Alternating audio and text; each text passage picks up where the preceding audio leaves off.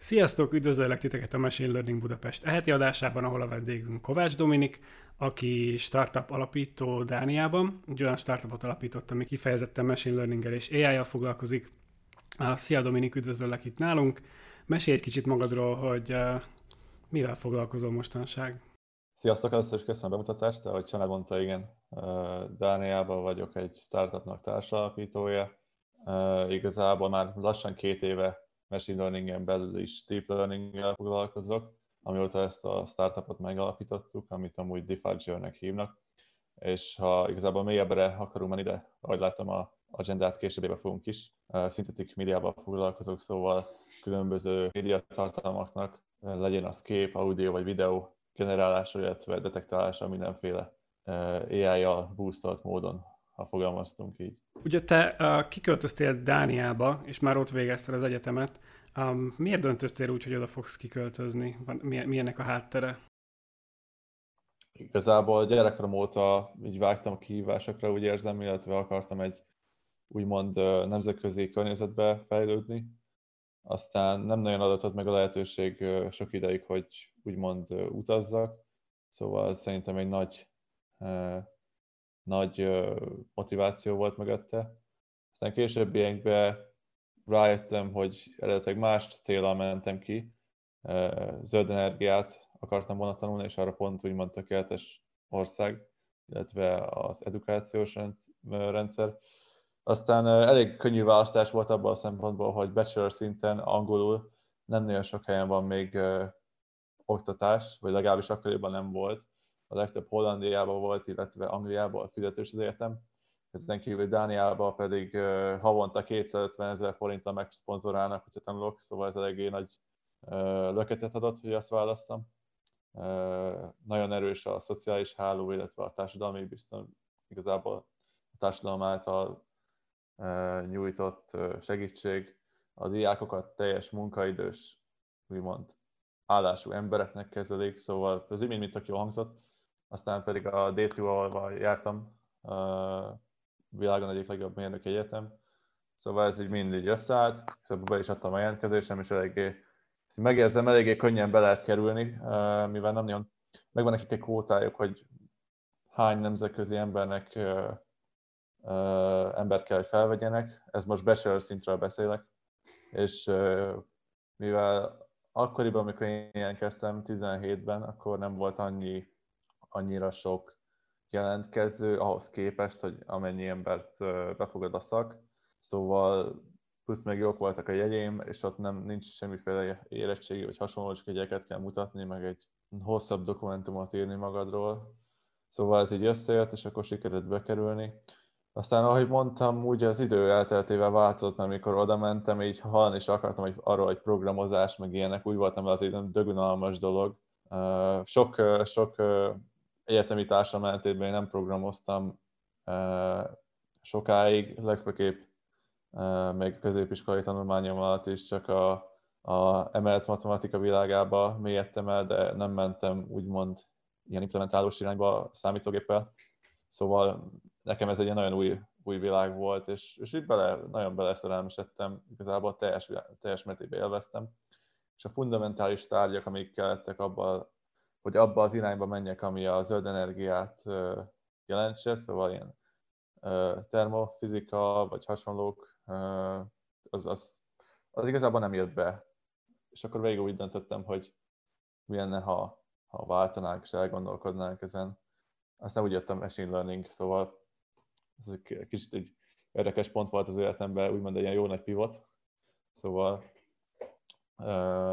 de szerencsére, szerencsére Dán oktatási rendszerben megadatott az a lehetőség, hogy ne kelljen nagyon nagyon átstruktúrálnom az egész óráimat, illetve a, a hogy is mondjam, az egész rendszert, vagy sémát, ahogy elkezdtem tanulni.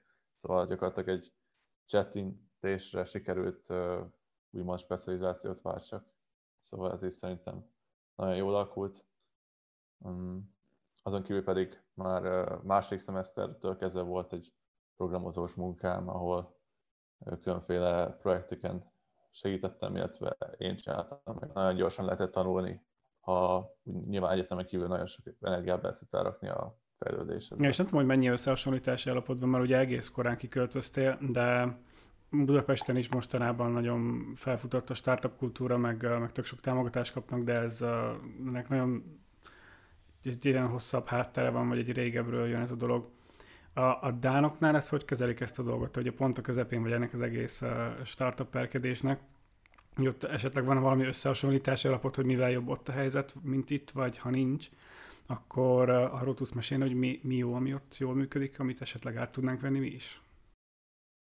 Igazából őszintén fogalmazva nagyon sok össze, összehasonlítási alapom nincsen, azon kívül, hogy a, a High Ventures nevű ö, ö, szervezet Magyarországról minket is megkeresett. Azt vették észre, hogy ugye ők nem, hogy mondják ezt, hát hogy kértek volna cserébe equity hogy, hogy adjanak nekünk egy kezdetleges tőkét. Na most ez Dániából úgy alapból nincs, szóval ott, ott minden kb. úgy működik, hogy, hogy nem várnak érte cserébe semmit. De ismétlem, ez csak a High Ventures-et tapasztaltuk.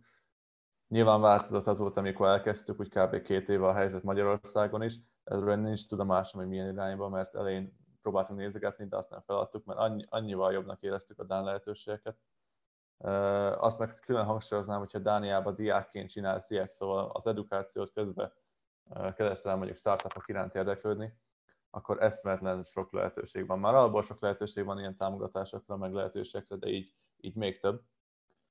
Uh, szóval ugye mi a, a legfőbb ilyen, vagy legjobb műszaki egyetemen tanultunk, és ott, uh, ott van egy ilyen, eleinte azt gondoltam, hogy egy kezdetleges fázisú ilyen startup, vagy innovation hub, de aztán amikor kimentem Ázsiába, és a világ legjobb egyetemein megnéztem, hogy hogyan működnek ezek a startup hubok arra, illetve a, voltam a Amerikában is, észrevettem, hogy azért, azért Dániában nagyon-nagyon durván tolják ezt abban a szempontból, hogy eszméletlen fejlett, hogy amennyi pénz ott van, amennyit mernek befektetni, mondhatnám random projektekbe, illetve azért megadatik a segítség, szóval ezt egyetemi szintről ezt látni, ez, ez, ez nagyon, nagyon durva szerintem, és most, most nyáron jött ki ennek az épületnek, vagy az egész departmentnek a felújított változat, ami azt jelenti, hogy háromszor nagyobb lett, háromszor több ember, lassan háromszor több pénz.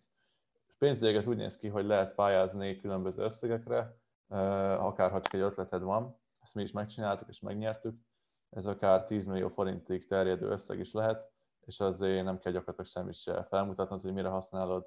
Te, teljesen bizalmi alapú az egész, szóval az, az nagyon szimpatikus ismétlem nem tudom, hogy otthon vannak ilyen lehetőségek egyetemeken, nekem ez a tapasztalatom. Azon kívül pedig ez ugye a egyetemtől jön, de állami forrásból is lehet nagyon sok mindenre pályázni, ezek ilyen pár millió forintig terjedő összegek, ezeket is sikeresen, amúgy nem annyira nehéz még ezeket megnyerni, hogyha van egy kézenfekvő ötleted és, és validációd mellé, vagy esetleg valami felmutatott dolgod. Szóval azt kell, hogy mondjam, hogy ezeken nagyon meg voltunk elégedve. Én szerintem Dánielben a szempontból egyik legjobb, főleg, hogyha valaki nagyon fiatal és diák, mert ahogy mondom, akkor még több, több módja is van ennek az egésznek. Aztán most eljutottunk oda, hogy megnyertük a legfőbb ilyen Dán állami támogatást egyik projektünkre, szóval azzal, azzal próbáljuk most igazgatni a, a szekerünket, vagy nem is tudom, hogy fogalmazzak.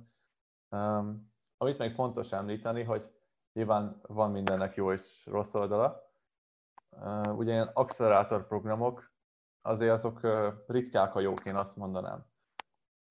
Szerepeltünk egy európai legjobb accelerátor, startup accelerátor programában, de lehet erről később kéne beszélni, de, de azért megemlíteném, hogy az a APX volt Berlinbe, és azért egy Dán ilyen accelerátor programot összehasonlítani egy, egy némettel, vagy akár azzal az APX-tel, az még eléggé kezdetleges, vagy nem, nem, nem tűnik olyan nem tűnik olyan kifinomultnak az egész, szóval ilyen accelerátor programból, illetve ilyen tényleg ilyen mentorált segítségből Dániában úgy érzem nem kaptunk annyira erős támogatást, de pénzügyileg nagyon, nagyon meg vagyunk elégedve.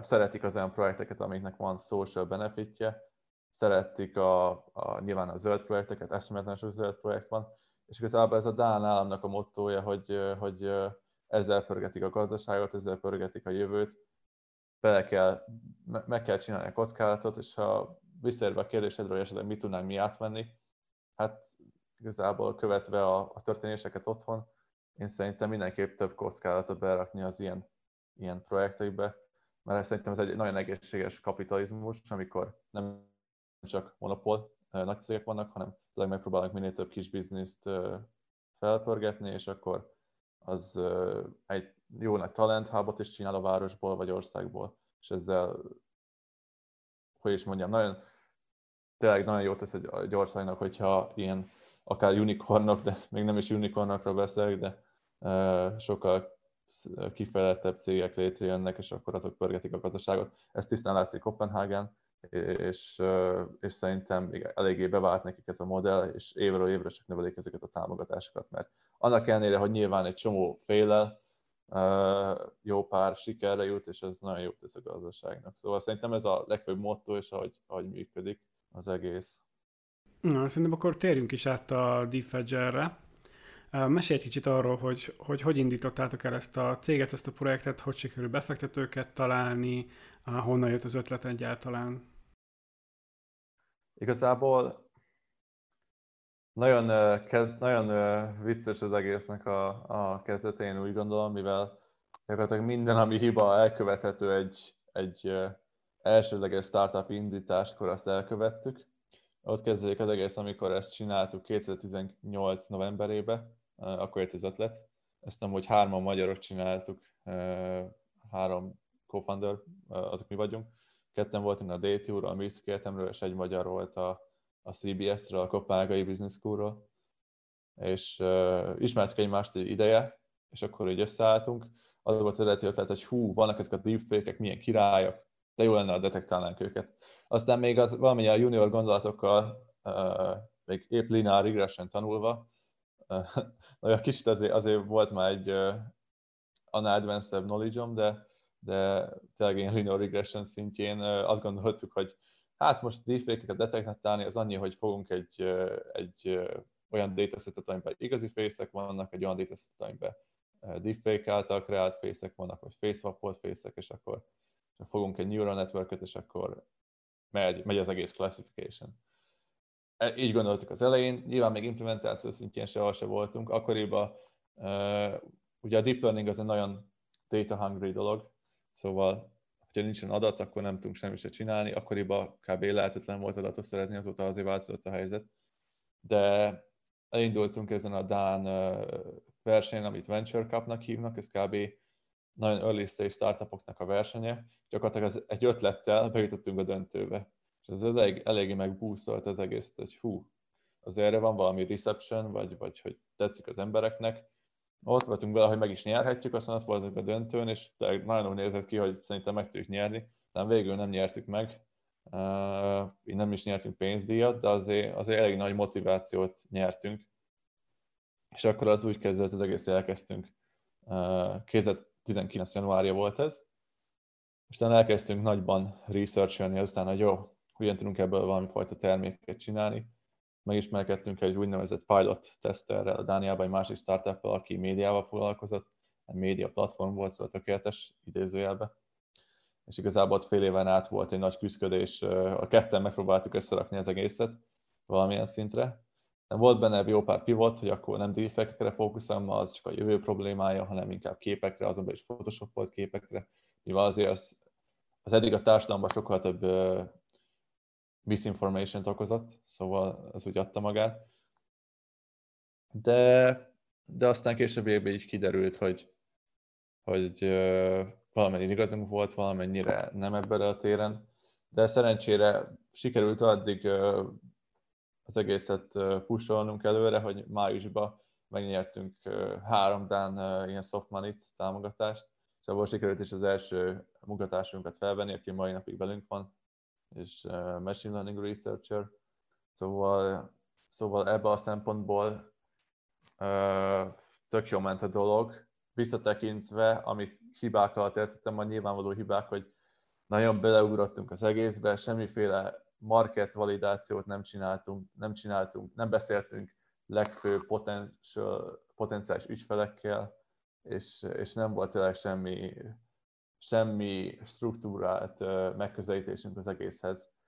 Igazából, igazából, ha szépen akarnék fogalmazni, azt mondanám, hogy el voltunk varázsolva a technológia miatt, és azt, azt gondoltuk, ha jó lesz a technológiánk, akkor minden jó lesz.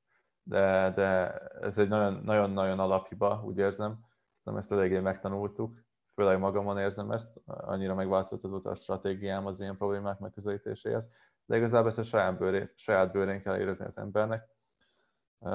Ami pedig a befektetőket illeti, amit kérdeztél, hát próbálkoztunk amúgy igazából hónapokon át, fél éven át az egészhez, de az úgy voltunk vele, hogy kaptunk jó sok állami támogatást, és abból, abból azért tudtuk futatni a projektet, és így nem kellett equity-t feladjunk.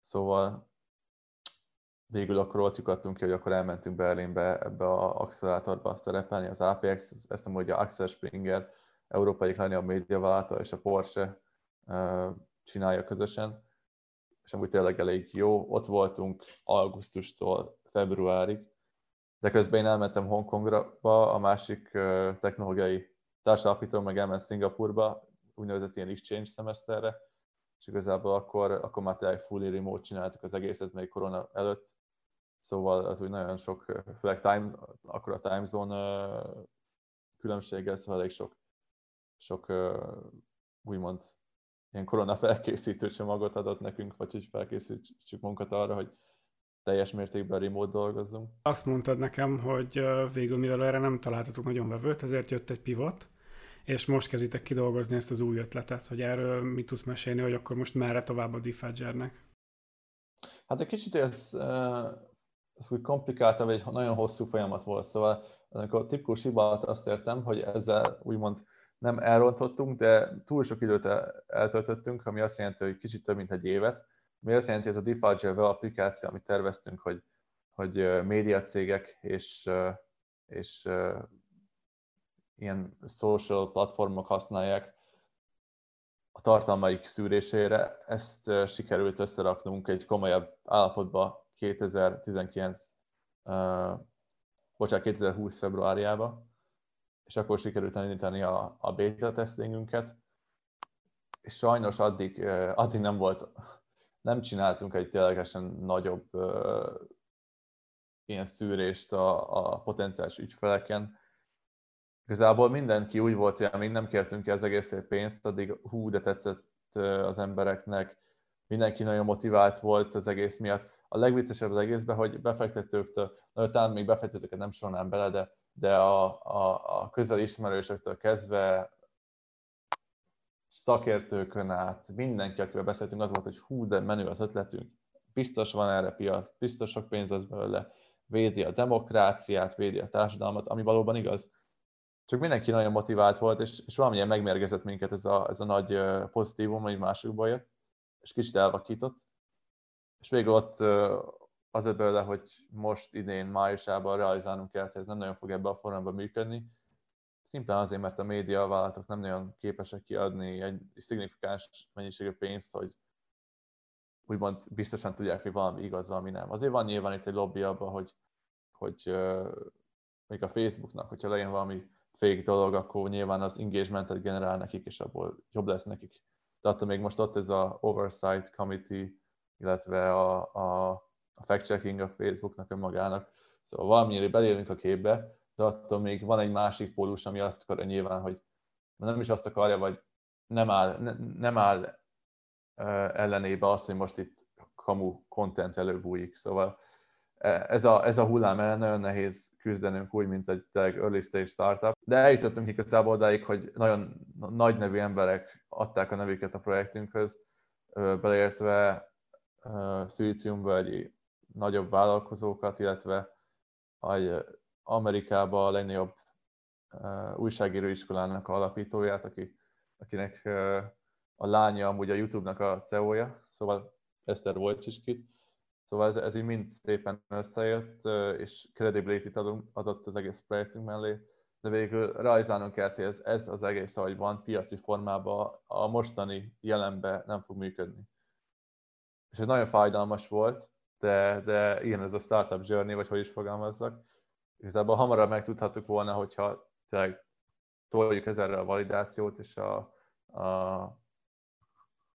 az előtte, hogy is mondjam, hát nem, nem, nem vagyunk annyira nem dugjuk be annyira a fejünket a homokba, és, és csak a technológiára fókuszálunk. Szóval azóta én, én ebből nem is, nem is nagyon fókuszálok annyira a technológiára leg, legfőképp elsősorban, szóval szerintem ezt, ezt nagyon jól tanultuk, hogy főleg ilyen machine learning terméknél, amik be a machine learning termékek önmagukban egy nagyon innovatív ötletek még, mivel nagyon nagy kihívás van benne, hogy ezt scalelhető formában tudjuk deployolni, tudják a deep learning modellekről van szó, ami GPU-t igényel, szóval ez önmagában szerintem egy nagyon nehéz terület.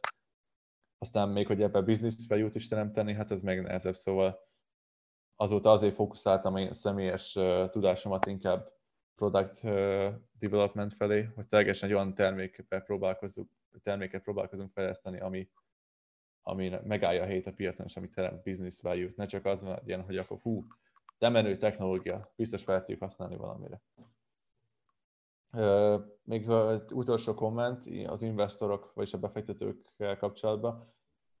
Másfél éven át próbálkoztunk befektetőt szedni, de, de ténylegesen azt realizáltuk, hogy, hogy amíg nincsen semmiféle revenyünk, szóval bevételünk, kb.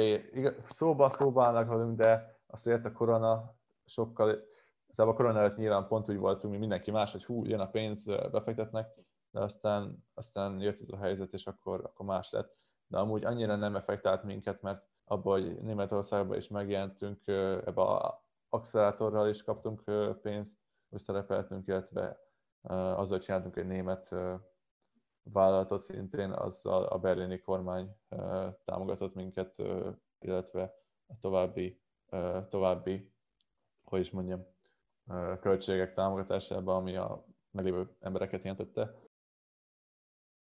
És igazából, ahogy mondtad, hogy hova pivotoltunk az egésszel, research startupot kéne csinálni, ami azt jelenti, hogy meglévő intézetekkel, beleértve itt, akivel most is pályázunk a Fraunhofer Institute, egy nagyon nagy neves német kutatóintézet, illetve pár berlini egyetemmel, beértve a Freie University Berlin, illetve a Humboldt Egyetemet.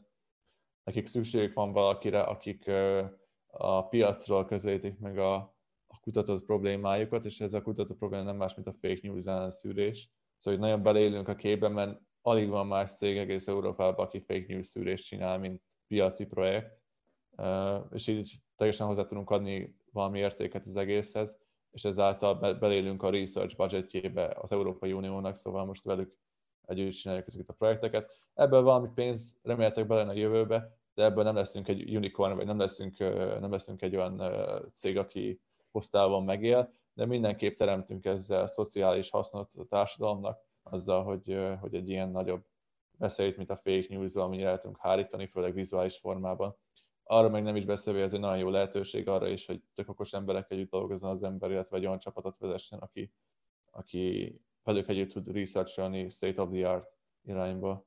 Szóval ez szerintem egy, egy tök jó irány ahhoz képest, hogy ez a piaci megközelítése az ötletnek nem sikerült. És meséltél nekem arról is, hogy van tervben egy ilyen videogenerálós ötlet. Azon még dolgoztak? Igen, igazából azon kívül, hogy most Nyilván ez a research irány az egésznek, ez nem egyik napra megy a kettőre, ezt pályázni kell, főleg úgymond a management oldalon kell ezekkel a institute-kell, vagy intézményekkel tárgyalni, és, és ez egy lassú folyamat. És közben nyilván a, a fejlesztő csapatunknak, illetve a többi embernek valamit kell csinálni. Szóval teljesen ráálltunk arra, hogy etikai módon szintén, mivel az etik, etikusság az nagyon nagy kulcs szóval az egész működésében, mivel ez egy nagyon veszélyes technológia, hogy meg tudod gyakorlatilag ahhoz, hogy detektálni tudjunk, ahhoz, ahhoz meg kell teljes mértékben tanuljuk azt is, hogy hogyan kell generálni. Szóval nem volt, nem volt mindegy az, hogy most uh, lendülhattuk szintén itt hamogva a fejünket, hogy ho mi most detektálunk, aztán nem tudjuk, hogyan kell realisztikus nagyon minőségi kreációkat csinálni, akár fotó, vagy akár videó formájában, hogy mondjuk család azt mondom, hogy akkor most megcsinálom azt, hogy most mondasz valamit, és akkor én teljesen megváltoztatom azt, amit mondasz, aztán kirakom a netre, hogy család ezt mondta. Szóval ezeket meg kell tanulnunk, hogy hogyan kell jó minőségben csinálni, beleértve a te hangod manipulálását. És arra is rá, hogy annyira úgymond kimesterkedtük az egészet, hogy, hogy nagyon nagy no volt az egészben, mind generálásban, mind detektálásban, és akkor most azt próbáljuk megcsinálni, hogy egy generáló irányt próbálunk kivitelezni, ami legfőképp brandeknek és bizniszeknek segítene a videóköltségeiket csökkenteni. Szóval ha elképzeled, tegyük fel, hogy 10 hasonló videót le kéne forgass, az nagyon sokba kerül, stúdióköltségek, meg hasonló, de mi lenne, hogyha mi ezt szintetikusan AI-jal meg tudnánk generálni nagyon jó minőségbe. Nyilván AI-nak mindig vannak a, a határai, hogy mikor, milyen minőségben sikerül az egész. Uh, nyilván ezeken a határokon belül akarunk dolgozni, de, de most nagyon, nagyon néz ki, hogy ez sokkal-sokkal uh, kivitelezőbb ötlet magában, mint a Diffuser valaha volt, mivel itt teljesen van egy piaci igény, van egy piaci probléma, mert a másiknál nem igazán volt probléma azon kívül, hogy most társadalmi veszélye a demokráciának az, hogy az embereket manipulálják, ezt nem lehetett nagyon pénzbe lefordítani sajnos, és ez igen, elég nagy gond. Szerintem teljes mértékben gond. De ebben az esetben ezt le tudjuk pénzbe fordítani, hogy ez miért érné meg valakinek, és miért teljes probléma, és ez miért lehetne egy megoldás. Aztán, aztán most, most igazából úgy vagyunk ezzel, hogy ezt ki tudjuk így vitezni, és ahogy említettem, teljes mértékben etikus módon, szóval a Diffuger-nek a technológiát fogjuk felhasználni arra, hogy bármi uh, ilyen generált videót ki tudjunk automatikusan szűrni a jövőbe, illetve csak olyan uh, megbízott felekkel fogunk így dolgozni, akik szigorúan betartják a mi korlátozásainkat ezeknek a videóknak a generálására a mi technológiánkkal. Szóval nem, nem fogjuk ezt uh, a random uh, embereknek engedni, hogy most itt generálgassanak videót, hogy valaki így beszél, valaki úgy beszél, vagy ilyen ember ilyen környezetben. Itt felmerülnek nagyon érdekes etikai kérdések, ugye, mert egyrészt ott van az, hogy a ti megoldásatok erre a, erre a fake news felismerésre, vagy, vagy fake videó felismerésre, ennek van egy nagyon, nagyon jó társadalmi haszna, tehát nagyon nagy társadalmi haszna van, viszont nem találtatok rá marketet. És akkor most gondoljunk bele, hogy hány ilyen megoldás lehet még, hogy hányszor történik meg az, hogy van egy etikai probléma, amire van egy jó megoldás, de egyszerűen nem nincs elég támogatás azoknak a csapatoknak, hogy ezt kifejleszék. És maga ez a fake videó generálás is rengeteg etikai kérdést fölvet. Um, ugye ezt lehet jóra is használni, mert hogyha mondjuk az HBO egy sorozatot forgat, mint ahogy azt hiszem csinálták is, és néhány random statisztá helyett deepfake-eket használtak, de ezt abszolút lehet rosszra is használni, és szerintem még nincsenek meg a, a, a jó törvényi korlátozása, meg a jó irányvonalak. Szóval szerinted ezt a problémát hogy lehet megoldani úgy, hogyha maga a piac nem hajlandó megfizetni ezeket a megoldásokat? Ez egy nagyon jó kérdés, ami mi is gondolkoztunk, úgymond pár éven át. Igazából, ahogy mondtad, mindenképpen egy durvább törvényi megközelítés az ügynek szükséges, ami azt jelenti, hogy sokkal inkább szabályozni médiaszolgáltatókat, ezt beleértve e- Európai Unió szerte, EU minden tagállamába, hogy, hogy erre teljesen legyen igény.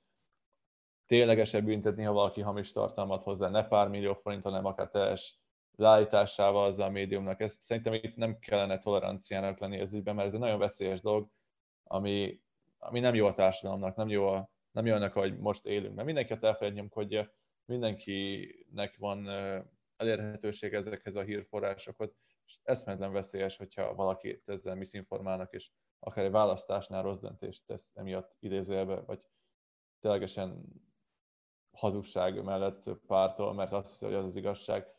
Én szerintem ez, ez ahogyan ma működik a társadalmunk, ezt nem, nem kellene egyáltalán tolerálni. És hogyha ezek a törvények valamennyire működésben lennének, akkor igenis lenne ennek piaci haszna. Mondok egy példát, a Spiegel, akivel szintén együtt működtünk, ezek mind partner partnereink voltak a folyamatos tesztelésben még mai napig. Spiegelnek volt egy újságírója, aki teljes mértékben meghamisított ilyen Spiegel sztorikat. Annyira nem is durvákat, nem politikaiakat, de azért mégis valami jelentőségűeket.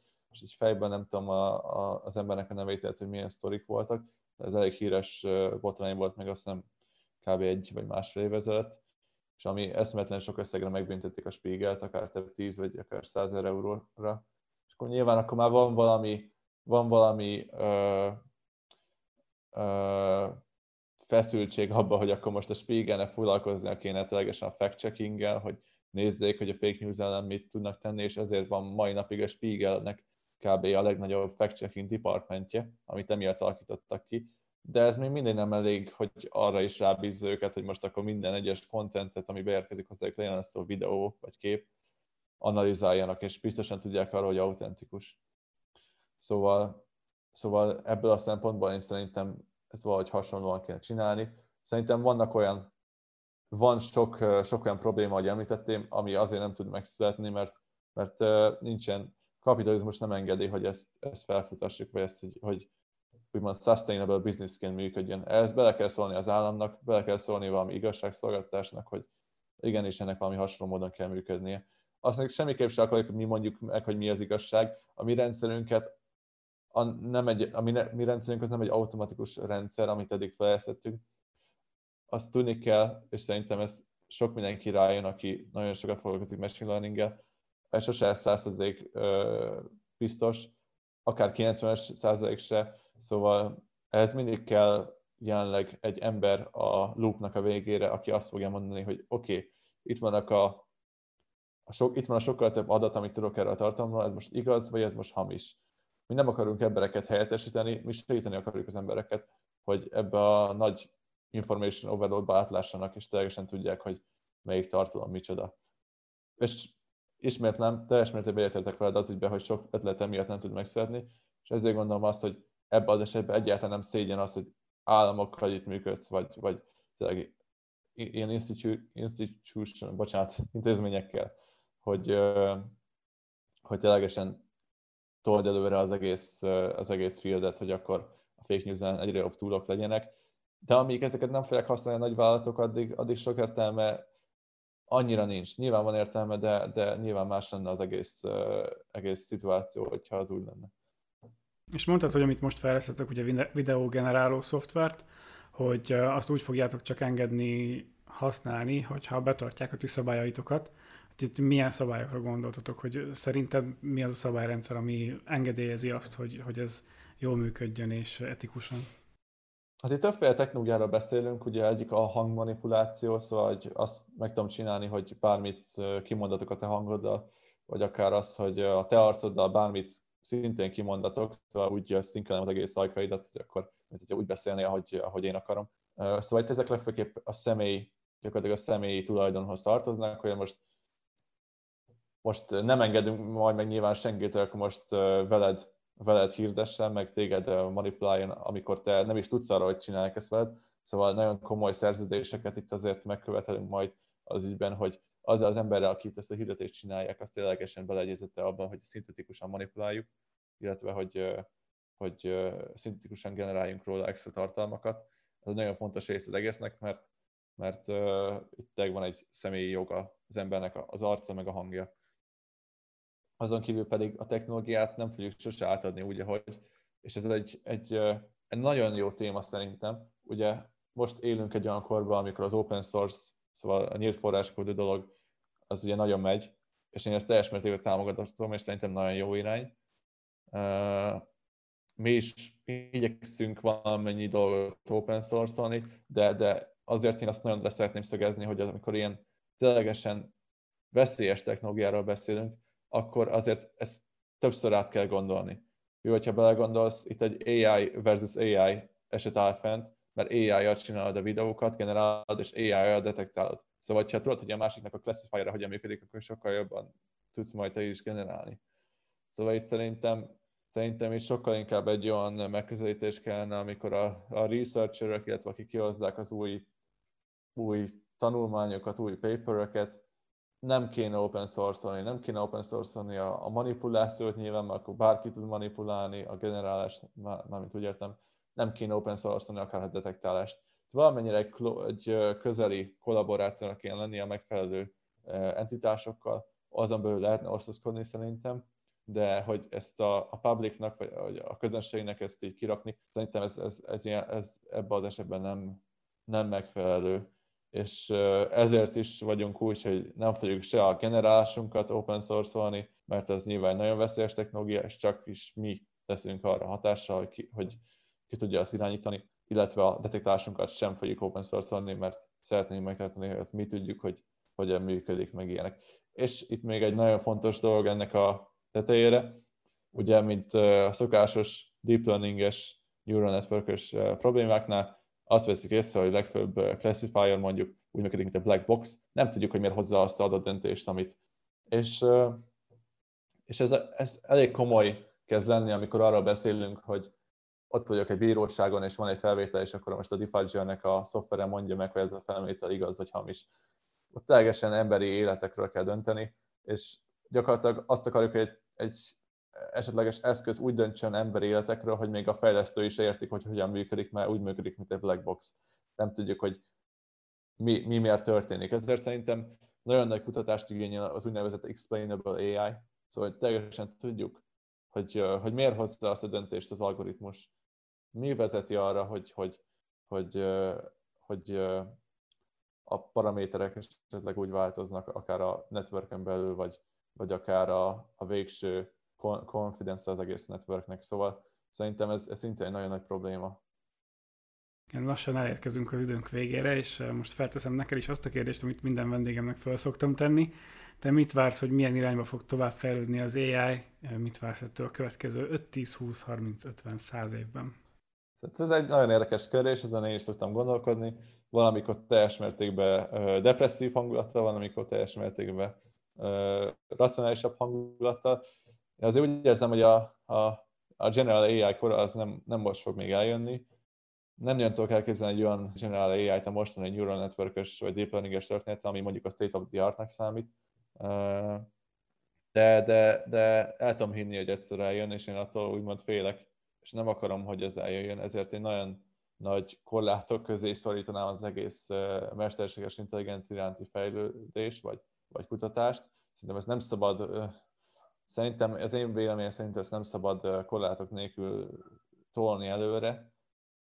Nyilván az ember javát kell itt szolgálni, és az embert kell nézni, hogy, hogy, hogy mi számít úgymond az embernek előnynek és hasznosnak.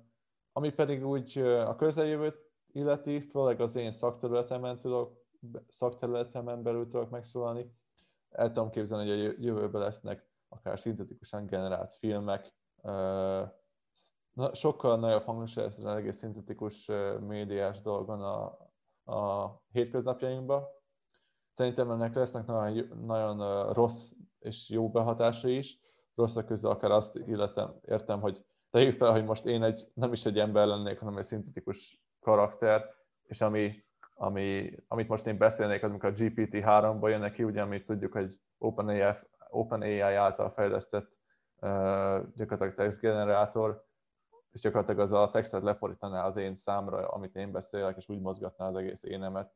Szóval el tudom képzelni, hogy akár nagyon közel jövőben tudunk beszélgetni szintetikus emberekkel, és ennek pszichológiai hatásai azért durvák, hogyha belegondolunk, akár mondjuk halott emberekkel elkezdünk beszélgetni. Szóval szerintem ez egy eléggé, eléggé közeli, közeli folyamat, vagy közeli mérföldkő. Ami a többit illeti, szerintem ugye többen félnek attól, hogy jön az AI winter, én nem látok egy ilyen AI winter hatást, hogy akkor most leállna a fejlődés, leállna a, a fejlesztés az irányba. Szerintem egyre inkább magabiztosabbak leszünk, és egyre több helyen fognak használni machine learning-es megoldásokat. Ugye az önvezető autótól kezdve a legutóbbi videód a recommendation systemeken át, gyakorlatilag mindenik. Igazából nekem úgy ez a vízióm, főleg a szintetik médiára kihatra, kihatva, én szerintem jobban háttérbe kéne szólítani azokat a megoldásokat, amik csak több, több bajt okoznak, mint, mint jó hatással vannak. Na igen, csak aztán ugye felmerül itt ez a kérdés megint, hogy, hogy kinek mi a baj, meg kinek mi a jó.